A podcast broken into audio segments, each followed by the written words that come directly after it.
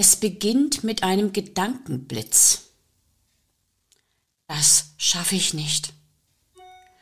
Und dann, der Puls erhöht sich, die Hände werden kalt und schwitzig, der Magen zieht sich zusammen, das Herz fängt an zu rasen, der Tunnelblick kommt und manchmal wird einem schwarz vor Augen. Jetzt ist er wieder da. Stress. 75 Prozent aller Eltern sagen, sie haben zu wenig Zeit für ihre Schulkinder und machen sich deshalb Sorgen. Doch nicht mehr lange.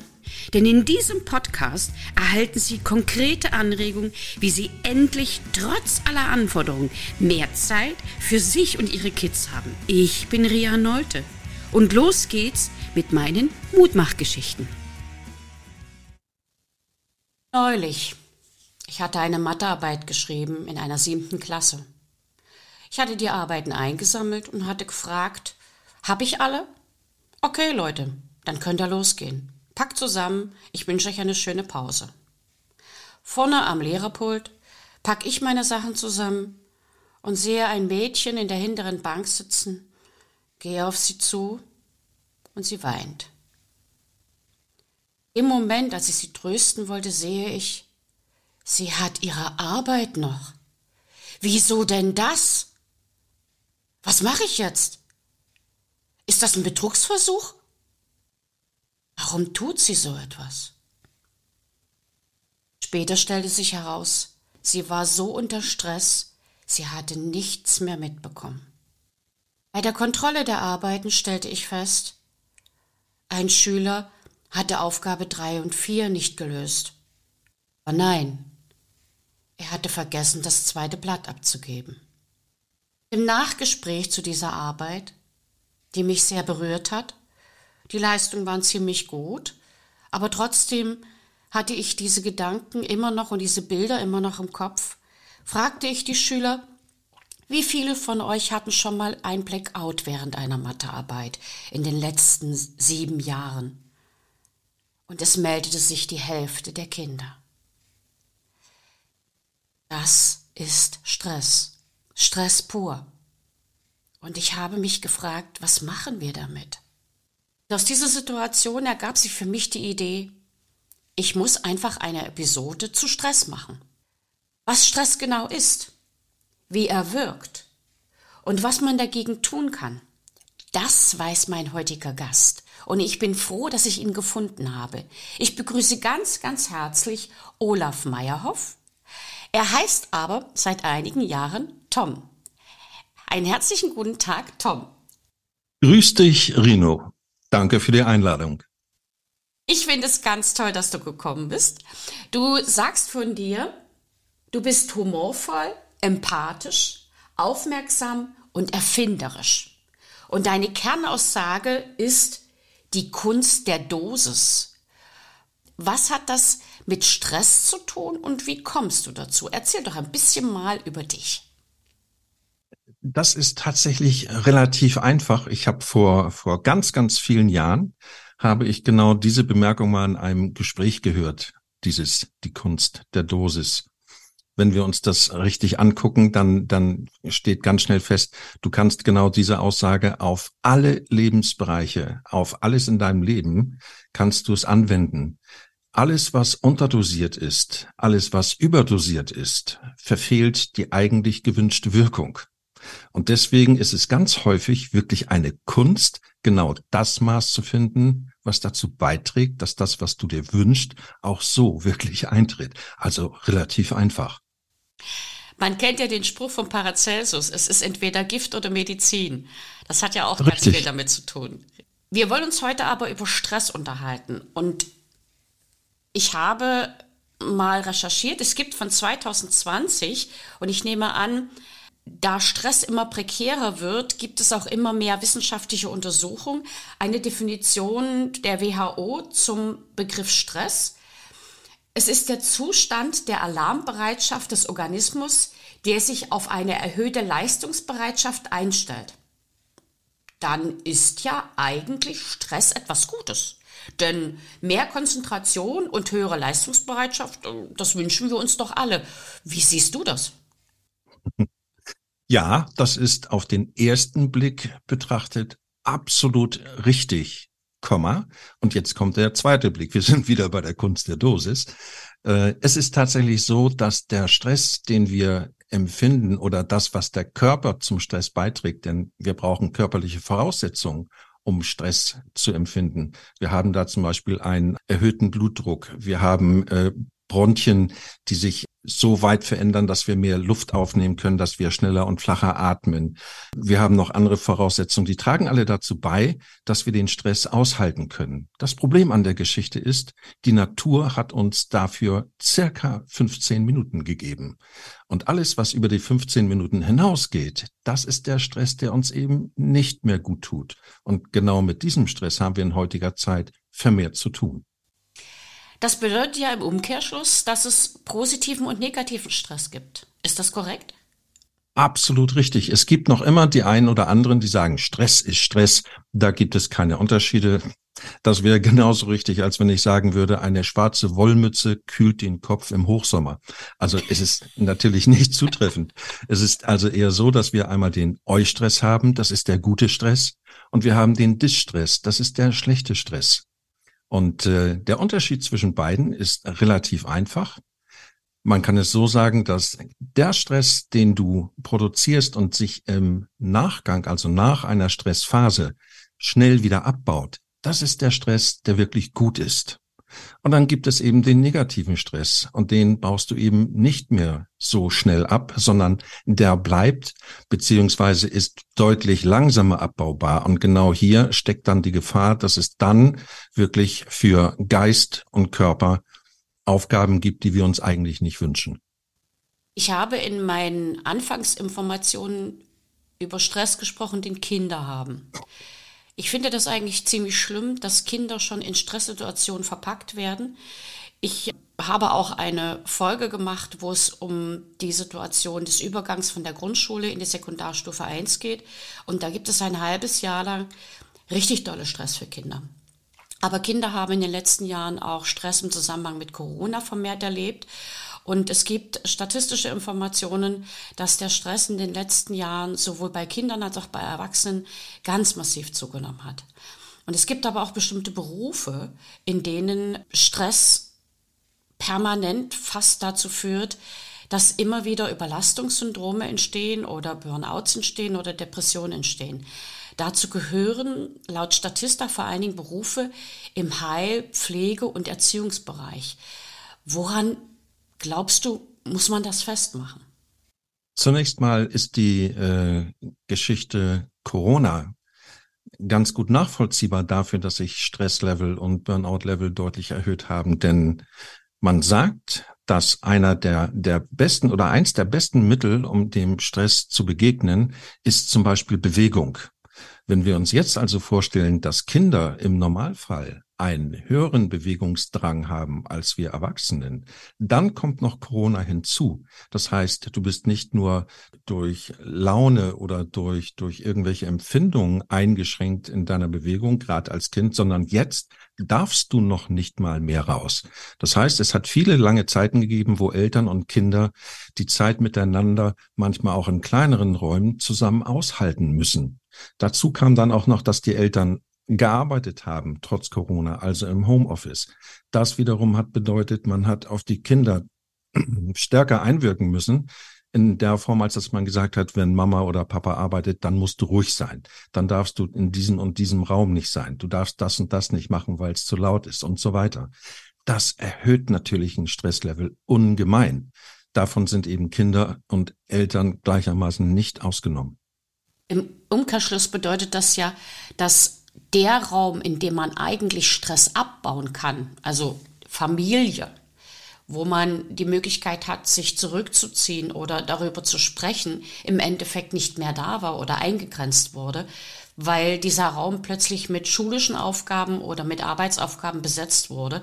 Das heißt also, diese Doppelbesetzung einmal familiärer Ruheraum und gleichzeitig Arbeits- und Lernraum führt zu einer Überlastung dieser familiären Situation. Und wenn wir uns dann mal anschauen, dass man ja eigentlich immer davon ausgeht, dass es ein Nulllevel gibt und immer wieder der Stress nach oben steigt, aber man gleichzeitig ungefähr in der gleichen äh, Größenordnung die Amplitude nach unten gehen muss, um den Stress begegnen zu können und es ausgleichen zu können, wissen wir ja heute bereits, dass die meisten Menschen diese Nulllinie auch in der Ruhephase gar nicht mehr erreichen. Das bedeutet also, es ist ein immer höher werdendes Stresslevel, was wir alle durchschreiten und wir schaffen es nicht mehr, in eine wirklich gute Ruhephase zu kommen. Tom, welche Möglichkeiten siehst du da? Was können wir da machen? Und ich weiß auch, dass du da ein ganz besonderes Modell hast. Vielleicht kannst du das mal vorstellen, bitte. Zunächst mal ist es, glaube ich, wichtig zu wissen, dass in dem Moment, wo wir in eine Stressphase kommen, dieser Stress tatsächlich eine gute Nebenfunktion hat, nämlich ein guter Stress stärkt unser Abwehrsystem. Das ist erwiesen.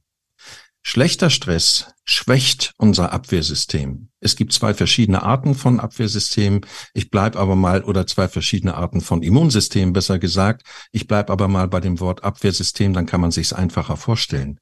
Bedeutet also, auf der einen Seite ist der gute Stress prima, wenn es um die Stärkung der Abwehrkräfte geht, denn die werden dadurch quasi gestärkt beziehungsweise animiert. Und auf der anderen Seite haben wir aber mit körperlichen Folgen und auch mit, mit psychischen Folgen zu tun, wenn dieser Stress permanent ist. Das bedeutet also der Zyklus von Stress, und du hast diese Nulllinie genannt, das finde ich richtig, der Zyklus von Stress entscheidet, ob er mir gut tut oder ob er mir schadet. Und die Stresslänge ist genau das Gleiche. Wir haben hier ganz deutlich erkannt, dass wenn du eben diesen Stress nicht früh genug abbaust, dann speichert sich dieser Negativstress körperlich ab. Und körperlich abspeichern bedeutet gleichermaßen, unser Konto, unser Energiekonto wird erheblich belastet. Und wenn dieses Konto auf Null ist, dann fühlen wir uns wie Akku leer. Und Akku leer bedeutet, wir haben keine Abwehrkräfte mehr oder deutlich weniger. Und damit man sich einfach vorstellen kann, du wirst, wenn die Abwehrkräfte schwächer sind, entweder schneller krank, das heißt, du bekommst schneller einen Schnupfen, du kannst schneller eine Grippe bekommen, und in dem Moment, wo der Stresslevel niedriger ist, kannst du aufgrund deines guten Energiekontos solche Dinge besser verarbeiten. Heißt also, es ist ein Alarmsignal, wenn Eltern erkennen, dass Kinder öfter krank sind. Richtig? Ja, also zunächst einmal ist wichtig dazu zu bemerken, dass äh, Stress unser Abwehrsystem fördert, beziehungsweise für unser Abwehrsystem gut ist. Allerdings nur der gute Stress. Der schlechte Stress sorgt dafür, dass unser Abwehrsystem schwächer wird. Was hat das mit dem Abwehrsystem zu tun? Schlicht und einfach, ein Abwehrsystem, ein gut funktionierendes, sorgt dafür, dass du entweder deutlich langsamer Krankheiten bekommst, nehmen wir mal eine Grippe oder einen Schnupfen. Das heißt, die Abwehr sorgt dafür, dass es eben nicht so schnell eintritt, beziehungsweise gar nicht eintritt. Und wenn dein Abwehrsystem nicht so gut arbeitet, dann hat es zur Folge, dass du entweder anfälliger bist für ähm, Krankheiten oder aber auch, dass dein Krankheitsverlauf als solches deutlich länger braucht. Unterm Strich kann man es ganz kurz so ausdrücken, der gute Stress ist gut für deine Abwehr und der schlechte Stress, der schadet ihr. Und wenn du von dieser Nulllinie sprichst, dann wird damit auch deutlich, ich hatte ja vorhin erzählt, dass wir für eine Stressantwort, so nennt sich die körperliche Reaktion, ungefähr 15 Minuten Zeit haben. Und daran wird eben deutlich, wir müssen auf der einen Seite dafür sorgen, dass wir viel positiven Stress haben, weil wir den auch schnell wieder abbauen können und er unser Abwehrsystem stärkt. Und wir müssen darauf achten, dass wir auch wieder runterkommen, damit wir von einem Dauerstress nichts Negatives abbekommen. Diese Nulllinie ist also ganz entscheidend. Positiver Stress in gewissen Abständen und der negative Stress sollte möglichst außen vor bleiben. Wenn wir das hinbekommen, dann sind wir auf der richtigen Schiene. Du hast gefragt, was kann man dagegen tun? Und es gibt ein gutes Mittel. Ich versuche das kurz zu fassen. Wir arbeiten eigentlich alle, wie wir da sind, mit sogenannten Glaubenssätzen, um mal einen einfachen Glaubenssatz herauszufischen. Ein Glaubenssatz kann zum Beispiel sein, das macht man nicht. Und dieses, das macht man nicht, das haben wir entweder von unseren Eltern gelernt oder wir haben es in frühesten Zeiten gelernt und verinnerlicht. Die Folge davon ist, dass wir nach so einem Glaubenssatz leben. Und zwar ganz häufig, ohne dass uns das bewusst ist. Dieser Glaubenssatz lenkt unser Verhalten und lenkt unsere Überzeugung.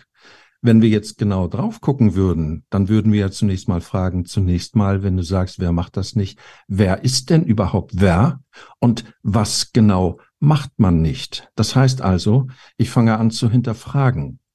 Und so gibt es viele Glaubenssätze, die uns daran hindern, wirklich positiv zu denken oder uns gut zu fühlen. Es gibt zum Beispiel den Glaubenssatz von einem Perfektionisten, der da heißen könnte, wenn etwas nicht perfekt ist, dann fühle ich mich nicht gut. Und in dem Moment, wo Dinge nicht perfekt sind, und wir sind leider Menschen, es kann nicht alles perfekt sein, passiert automatisch das Unwohlfühlen oder ich bin nicht mehr so drauf, wie ich es eigentlich gerne möchte, weil ich meine eigene Anforderung nicht erfüllt habe. Das ist ein negativer Glaubenssatz. Und die Aufgabe ist es, negative Glaubenssätze tatsächlich umzukehren. Und es gibt einige negative, das kann man sich sicherlich vorstellen. In dem Moment, wo ich das schaffe, so einen Glaubenssatz entweder umzudrehen in ein positives oder ich schaffe es, einen Glaubenssatz zu eliminieren, bleibt zum Schluss der positive Glaubenssatz übrig. Und der sorgt dafür, dass wir Stress nicht mehr oder in vielen Fällen Stress nicht mehr als Stress empfinden, sondern tatsächlich nur noch als das ist eine Aufgabe, die muss geschafft werden oder erledigt werden. Und damit diese Glaubenssätze angefasst werden können, heißt auf der einen Seite identifiziert werden können, auf der anderen Seite umgedreht werden können ins Positive. Dafür gibt es tatsächlich eine Online-Anwendung, die dich genau für diesen Prozess begleitet. Da komme ich dann gleich zur nächsten Frage. Kalusa beschreibt die Stressentstehung als Wechselwirkung aus Situation, Bewertung und Reaktion. Das bedeutet, wenn man genauer drauf schaut, hat man selbst einen ganz, ganz großen Einfluss auf die Entstehung, Gestaltung von Stress und auch auf die, auf die Reaktion auf Stress oder ob vielleicht Stress gar nicht entstehen muss. Denn wenn es darum geht, die Stressreaktionen zu betrachten, das sind zum Beispiel Gereiztheit, Konzentrationsmangel, Schlafstörungen, Erschöpfungen, dann haben die immer mit persönlichen Verstärkungen zu tun, nämlich Ungeduld, eben Perfektionismus, Kontrollstreben, soziale Anerkennung. Und das sind Dinge, die jeder immer mit sich selbst ausmacht. Das heißt also, es hat etwas auch mit dem Selbstbild zu tun. In dem Zusammenhang würde ich ganz gerne nochmal auf dieses Online-Programm zurückkommen, denn ich habe es selber ausprobiert. Du hast mir das gezeigt und ich fand es total cool. Es heißt inneres Team. Vielleicht kannst du da so ein bisschen was erklären. Das hat ja auch mit dem psychologischen Ansatz zu tun dass man mal schauen kann, in welchem Zusammenhang man sich damit selber auch helfen kann. Ja, gern. Also das Programm selber, das heißt My Inner Team. Von daher, du hast es richtig gesagt, die, die Bezeichnung als solches würde man jetzt im Internet suchen, würde eben halt so heißen. My Inner Team, beziehungsweise die, die es interessiert, können mich natürlich gerne anschreiben später. Das arbeitet auf systemischer Basis. Es gibt so zwei Verfahrensarten, so nenne ich sie mal, die sich wirklich standardisiert haben und gut etabliert haben. Das ist einmal eine verhaltenstherapeutische Art und einmal eine systemisch arbeitende Therapie. Das Systemische ist meiner Meinung nach ein sehr gut geeignetes für Stress, und zwar für den akuten Stress. Warum? In zwei Sätzen erklärt, wenn du dir in heutiger Zeit einen Termin holen möchtest bei einem Psychologen, bei einem Psychotherapeuten oder auch bei Menschen, die es eben gelernt haben, dir in solchen Situationen zu helfen, dich zu unterstützen, hast du ganz häufig Wartezeiten von sechs Wochen, zwei Monaten, drei bis zu sechs Monaten. Das hat der NDR neulich mal in einer Studie festgestellt. Das hat sich bisher nicht geändert. Das bedeutet also, ich kann einem Menschen, der akut unter Stress leidet oder unter einem Burnout leidet, dem kann ich nicht zumuten, sechs Monate mit seinem Anliegen zu warten. Denn je länger dieses Anliegen in einem gärt und nicht behandelt wird, wobei behandeln ist immer so ein Wort für sich, wo also nicht mit diesem umgegangen wird, bedeutet das, wird der Stress immer größer. Und das hat im Ergebnis zur Folge, dass je länger du wartest, auch der Zeitraum, bis es dir besser geht, deutlich länger wird. Denn dein Level erhöht sich. Das wird nicht von alleine weniger.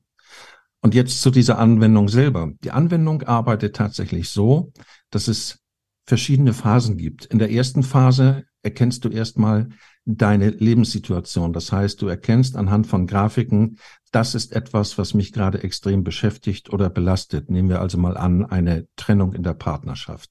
Nehmen wir mal an, Stress am Arbeitsplatz. Das wird bildhaft dargestellt. Es ist fast keine Lebenssituation vorhanden, die dort nicht bildlich eingefangen wurde. Du entscheidest dich also für eine Situation und danach sagst du, was ist dein Anliegen? Also als Beispiel, jemand hat sein Bild gefunden, ein überladener Schreibtisch und nennt es einfach, ich habe Stress.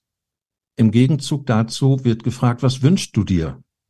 Dann würde zum Beispiel die Antwort kommen, statt dem Stress wünsche ich mir deutlich weniger Arbeit und mehr Anerkennung.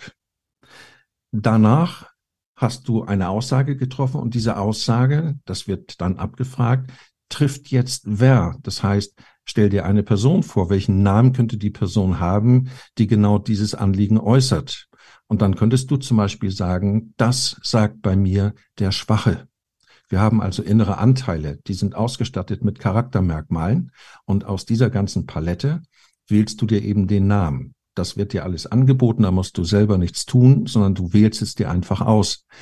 Das bedeutet also, eine Person, die verletzbar ist, sagt, ich habe Stress. Und jetzt stellen wir uns eine Figur dazu vor. Diese Figur könnte etwas sein, was eine Figur, die in der Ecke kauert, die den Kopf gesenkt hat, die Schultern gehen nach unten, also wirklich eine traurige Erscheinung. Parallel zu dem findet es statt, dass du dann im nächsten Schritt gefragt wirst, was für positive Eigenschaften hast du? welche positiven Kräfte hast du in dir? Auch diese werden identifiziert. Über diesen gesamten Prozess stellt sich also raus, dass der negative Teil immer mehrere positive Teile gegenüberstehen hat. Das heißt, unsere inneren Kräfte sind, wenn wir Stress haben, nicht so erkennbar, wie sie es normalerweise sein sollten. Der verletzbare und der verwundbare Teil, der ist deutlich sichtbar, das heißt, der überwiegt gefühlt. Und die Anteile, die du ebenso in dir hast, die positiven Anteile, die sind tatsächlich eher im Hintergrund. Die Aufgabe dieses Programms ist es also, deine Fähigkeiten und deine positiven Eigenschaften wieder so weit aufzubauen, dass sie sichtbarer werden.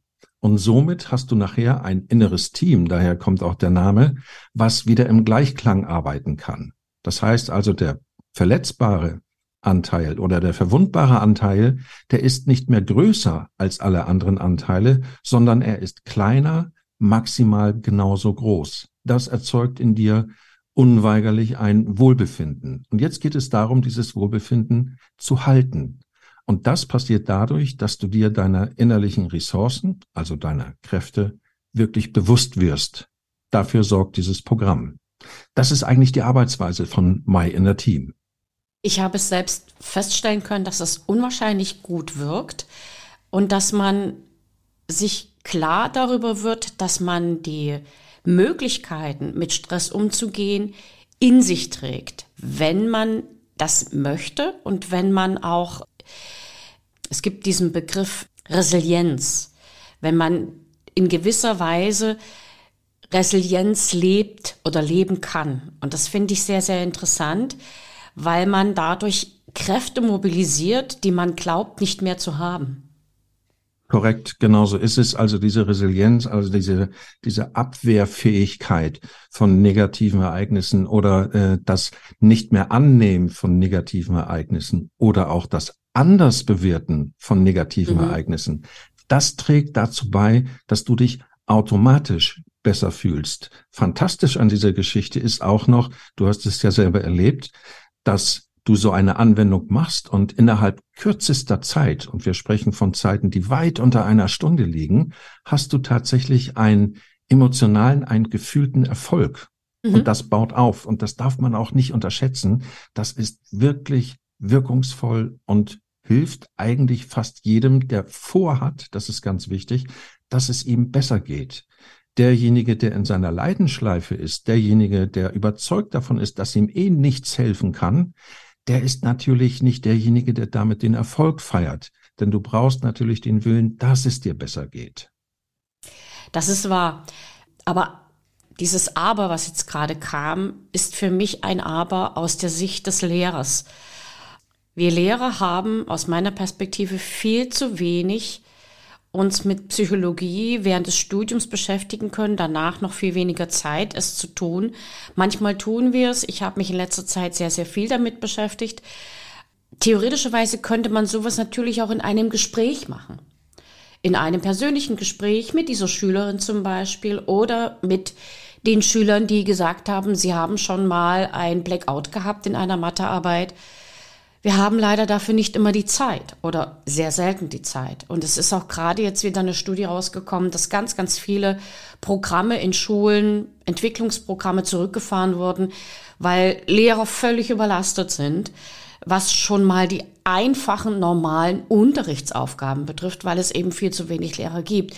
Der Lehrermangel ist derart massiv, dass wir überall an, an jeder Ecke und Ende könnten wir ziehen. Die Decke ist überall zu kurz. Und da ist es eine Alternative, aber eigentlich ist es schade, dass wir nicht im Gespräch bleiben oder dass wir das nicht mit einem mit Gesprächen verbinden können. Und in dem Zusammenhang ist mir auch noch mal klar geworden, als ich recherchiert habe, dass nicht nur der Lehrermangel hier einen ungeheuren Druck erzeugt, sondern auch die Problematik, dass in den letzten zwei Jahren sich diese Zahlen vor allen Dingen im Zusammenhang mit jungen Mädchen massiv verstärkt haben, was Depressionen, was Burnout und auch was, was ernährungsbedingte Problematiken betrifft, die mit Stress zu tun haben. Meine Frage ist, was können wir gemeinsam tun? Was können wir organisieren und wie können wir uns alle gegenseitig helfen und um hier eben den Stress auf beiden Seiten nach unten zu fahren? Eine so unglaublich wichtige Frage. Ich würde gerne äh, zu deiner ersten Bemerkung schon einsteigen wollen. Wir haben es tatsächlich als Beispiel im Bereich der Lehrer, Lehrerinnen und im Bereich der Pflegekräfte haben wir es mit hochgradig wertigen Personen zu tun. Und mit wertig ist in dem Fall gemeint, wir haben hier nicht unbedingt den Nachwuchs, den wir dringend bräuchten, um einen Lehrerbedarf wirklich zu decken. Das Gleiche passiert auch im Bereich der, der Gesundheitspflege. Auch dort ist es so. Das heißt, wenn ein Lehrer, eine Lehrerin ausfällt wegen Burnout oder wegen Stress, und das sind nicht immer nur ein, zwei Wochen, das sind manchmal Monate, hat es zur Folge, dass der ohnehin schon viel zu groß vorhandene Stress auf die anderen Lehrer mit übergeht. Das heißt, diese eine Person hinterlässt eine ganze Menge Arbeit, die von den anderen noch mit abgedeckt werden muss. Und jetzt muss man sich nur vorstellen, diese Kolleginnen und Kollegen haben eh schon ihren eigenen Stress und bekommen jetzt noch oben aufgeladen. Das heißt, wir bewegen uns da in eine Spirale rein, die ist nicht ganz ungefährlich.